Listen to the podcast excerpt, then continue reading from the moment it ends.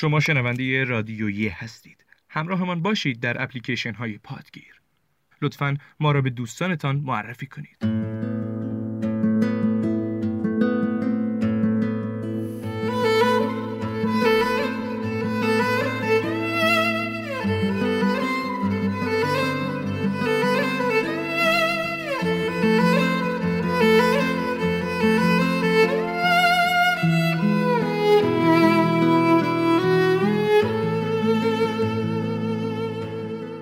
را نظر به خیر است از عشق خوب رویان آن کو به شر کند میل او خود بشر نباشد.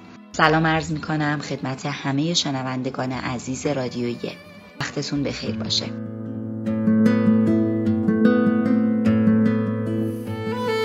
می‌خوایم توی این بخش از رادیویی راجع به کتاب بشر چیست صحبت بکنیم.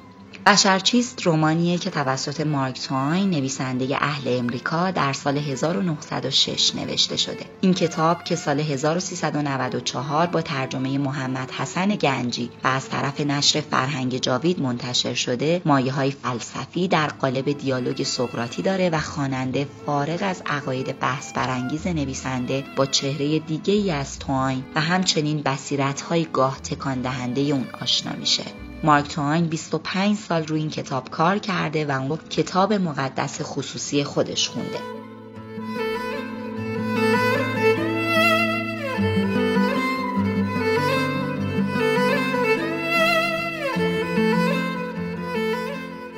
مارک توین در کتاب بشر چیست با ارائه نظریاتی مثل ساختار ماشینگونه بشر، عملکرد بشر با انگیزه ارزای نفسانی، تعیین عوامل ساختاری شخصیت انسان، نظریه تربیت پذیری بشر و رد نظریه اراده آزاد و جایگزینی اون توسط انتخاب آزاد زاویه دید جدیدی به خواننده ارائه میده. تو این کتاب مارک توین با روش استدلال محوری به نظریات خودش شکل و فرم داده و از روابط علت و معلولی در اثبات عقایدش استفاده نکرده.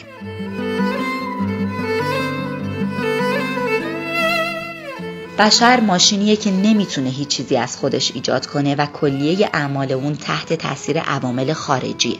اقدامات بشر برای یک منظوره و اون ارزای نفسه.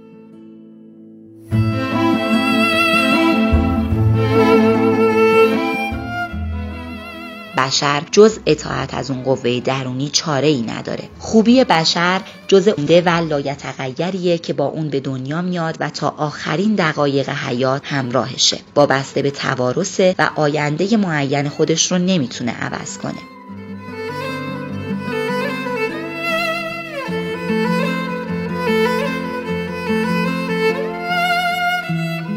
روایت کتاب به خصوص برای اون دوره زمانی بسیار جالبه. نگاهی که راوی به ماشینی بودن انسان داره با دقت و ظرافت و حوصله فراوان توصیف شده. در رابطه با اراده آزاد و به طبع اون انتخاب آزاد هم توصیف به همین شکله. با اینکه کتاب از لحاظ زمانی معاصر و نو نیست ولی از دریچه جدیدی ذهن رو با تفکرات فلسفی آشنا می‌کنه.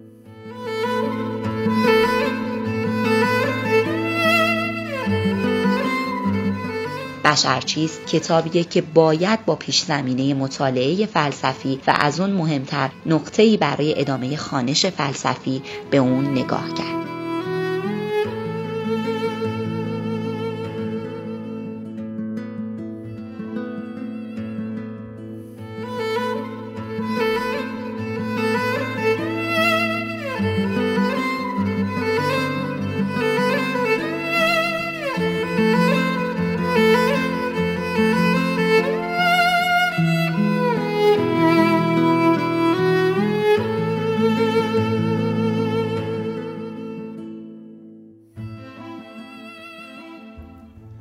فکر می‌کنید نمونه ای در این مورد سراغ دارید؟ نمونه ای؟ میلیون ها مورد آیا شتاب زده نتیجه گیری نکرده اید؟ آیا آنها را نقادانه بررسی کرده اید؟ نیازی به این کار نیست خود اعمال زمینه انگیزه ارزنده خود را آشکار می کنند به عنوان مثال؟ بسیار خوب به عنوان مثال موردی را که اینجا در این کتاب است در نظر بگیرید مردی در فاصله سه مایلی در بالای شهر زندگی می کند نیمه شب است برف میبارد و سرما بیداد می کند او در حال سوار شدن به درشکه است که پیرزنی سپید مو و ژنده پوش دست نحیفش را برای نجات از گرسنگی و مرگ به تکدی دراز می کند. آن مرد متوجه می شود که تنها یک سکه 25 سنتی در جیبش دارد. معهازا درنگ نمی کند. او آن سکه را به آن پیرزن می دهد و خود در بوران پیاده و کشان کشان راهی خانهاش می شود. بفرمایید چقدر بزرگ منشانه است چقدر عالی است شکوه آن عمل با هیچ لکه یا زنگاری یا اثری از نفع شخصی خدشدار نمی شود چه چیز باعث می شود که چنین نظری داشته باشید؟ خواهش می کنم بفرمایید که چه نظر دیگری می توانستم داشته باشم تصور می کنید به نحو دیگری هم می شود به این ماجرا نگاه کرد؟ آیا شما می توانید خودتان را به جای آن مرد بگذارید و به من بگویید که او چه فکر و احساسی داشت؟ به سهولت رویت آن چهره سال خورده و دردمند قلب سخابتمند آن مرد را شدیدن به درد آورده بود. او تحمل آن وضع را نداشت. او تحمل پیمودن سه مایل در بوران را داشت اما قادر به تحمل عذاب وجدانی نبود که بر اثر روی گرداندن و ترک کردن آن موجود پیر و درمانده و هلاکت او دچارش می‌شد. فکر کردن به این قضیه خواب را از او سلب می کرد. در راه خانه وضعیت روحی او چگونه بود؟ حالتی شادمانه به او دست داده بود که تنها انسانهای فداکار آن را می‌شناسند. قلبش به ترنم درآمده بود و بوران را حس نمی کرد. او احساس خوبی داشت؟ بدون شک. بسیار خوب. حالا بگذارید جزئیات ماجرا را جمعبندی کنیم تا ببینیم او در قبال 25 سن چه چیزی آیدش شد. بگذارید سعی کنیم به علت واقعی سرمایه گذاری او پی ببریم. در درجه اول او تحمل دردی را که آن چهره سال خورده و دردمند دچارش می‌کرد نداشت. پس این مرد نیک به درد خودش فکر می‌کرد. باید برای آن مرهمی می‌خرید. اگر او آن زن سالمند را یاری نمی‌داد در سراسر راه خانه وجدانش او را عذاب می‌داد. پس او مجددا به فکر درد خودش بود باید برای آن تسکینی می خرید. اگر او از آن زن سالمند دستگیری نمی کرد خودش خواب نداشت. او باید برای خودش خواب می خرید می بینید؟ پس او هنوز به فکر خودش بود. خلاصه این که او به این ترتیب خود را از درد شدید در قلبش رهایی بخشید. خود را از عذاب وجدان مترصد فرصت رهایی بخشید و برای خودش خواب شب کامل خرید. تمام این چیزها تنها به قیمت 25 سنت. این مسئله در واقع باید باعث شرم وال استریت باشد. در راه خانه قلبش شادمان و مترنم بود. سودن در سود برده بود. انگیزه ای که آن مرد را وادار به دستگیری از آن زن سالمند کرد در درجه اول ارزای نفس خود بود. در درجه دوم تسکین مصیبت های آن زن. به عقیده شما آیا اعمال انسان از یک انگیزه مرکزی غیرقابل تغییر و پایدار ناشی می شوند یا از انواع مختلف انگیزه ها؟ مسلما از انواع مختلف بعضی از آنها رفیع، زیبا و اصیل هستند و برخی دیگر چنین نیستند شما چه نظری دارید؟ تنها یک قانون وجود دارد یک منشأ پس شریفترین و پسترین انگیزه ها هر دو از یک منبع ناشی می شوند؟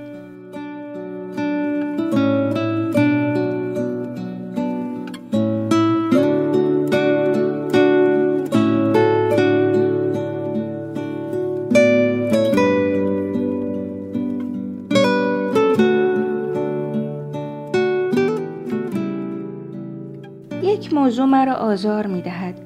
برای من مشخص نیست که شما مرز ما بین طمع مادی و طمع معنوی را چطور تعیین می کنید. چنین مرزی را تعیین نمی کنم. منظورتان چیست؟ چیزی به اسم طمع مادی وجود ندارد. آزمندی صرفا معنوی است. تمامی حسرت ها، امیال، جاه طلبی ها معنوی هستند؟ به هیچ وجه مادی نیستند؟ بله ارباب درون شما در تمام موارد شما را ملزم به ارزای نفس خود می کند. فقط همین او هیچگاه درخواست دیگری نمی کند. او هیچگاه به موضوع دیگری علاقه نشان نمی دهد. عجب! وقتی که او حسرت پول شخص دیگری را می خورد آیا این مادی و نکوهیده نیست؟ خیر پول صرفا یک نماد است. پول به طور مشهود و ملموس نشانگر امیال معنوی است. هر چیز به اصطلاح مادی که شما طلب می کنید صرفا یک نماد است. شما آن چیز را به صرف خودش نمی خواهید بلکه به این خاطر که آن چیز در آن لحظه روح شما را ارضا می کند لطفا بیشتر تشریح کنید. بسیار خوب. فرض کنید آن چیز خواستنی کلاه جدید باشد. شما به آن دست میابید و غرورتان ارضا می شود نفس شما ارضا می شود فرض کنید دوستانتان کلاه شما را به تمسخر بگیرند به آن بخندند. به یک بار کلاه ارزشش را از دست خواهد داد. شما از داشتن آن خجل خواهید بود. آن را از نظرتان دور می کنید و نمی خواهید دیگر آن را ببینید. فکر می کنم متوجه منظورتان می شوم ادامه بدهید. کلاه همان کلاه است. اینطور نیست؟ هیچ تغییری هم نکرده است.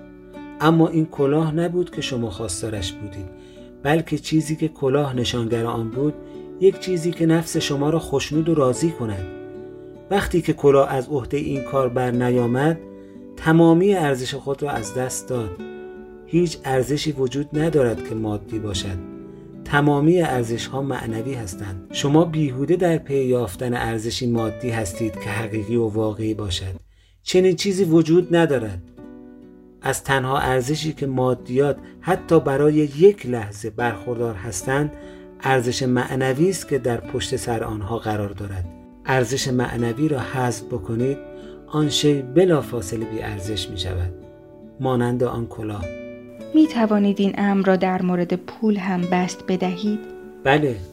پول صرفا یک نماد است که دارای هیچ ارزش مادی نیست. شما تصور می کنید که آن را به خاطر خودش می خواهید اما چنین نیست. شما پول را به خاطر رضایت معنوی که به همراه می آورد می خواهید اگر پول از عهده این کار بر نیاید شما متوجه خواهید شد که ارزشش را از دست می دهد داستان حزنانگیزی حکایت می کنند درباره مردی که مانند یک برده بدون آسایش و استراحت با نارضایتی جان کنده بود. تا اینکه سرمایه اندوخته بود و از این بابت خوشحال بود. بسیار شادمان بود. سپس بیماری همگیری تمام کسانی را که برای او عزیز بودند ظرف تنها یک هفته از میان برد و او را مفلوک و بیکس بر جای گذاشت. پول او ارزشش را از دست داده بود. او پی برد که شادمانی او ناشی از خود پول نبود بلکه از ارزای نفسی بود که از خوشنودی خانوادهش نصیب او می‌شد. از خوشیها و شادمانیهایی که پول نصار او کرده بود پول دارای هیچ گونه ارزش مادی نیست. اگر ارزش معنوی آن را حذف بکنید چیزی غیر از تفاله بر جای نمیماند. این امر در مورد همه چیز صدق می کند کوچک یا بزرگ با شکوه یا پیش پا افتاده هیچ استثنایی وجود ندارد. دیهیم پادشاهی، اسای پادشاهی، پول، جواهرات بدلی، رسوایی در ده شهرت جهانی همه آنها از یک قماش هستند. هیچ کدام از آنها ارزش مادی ندارند. مادامی که آنها نفس را ارضا کنند گرانقدر هستند. زمانی که از عهده این کار برنیایند بی ارزش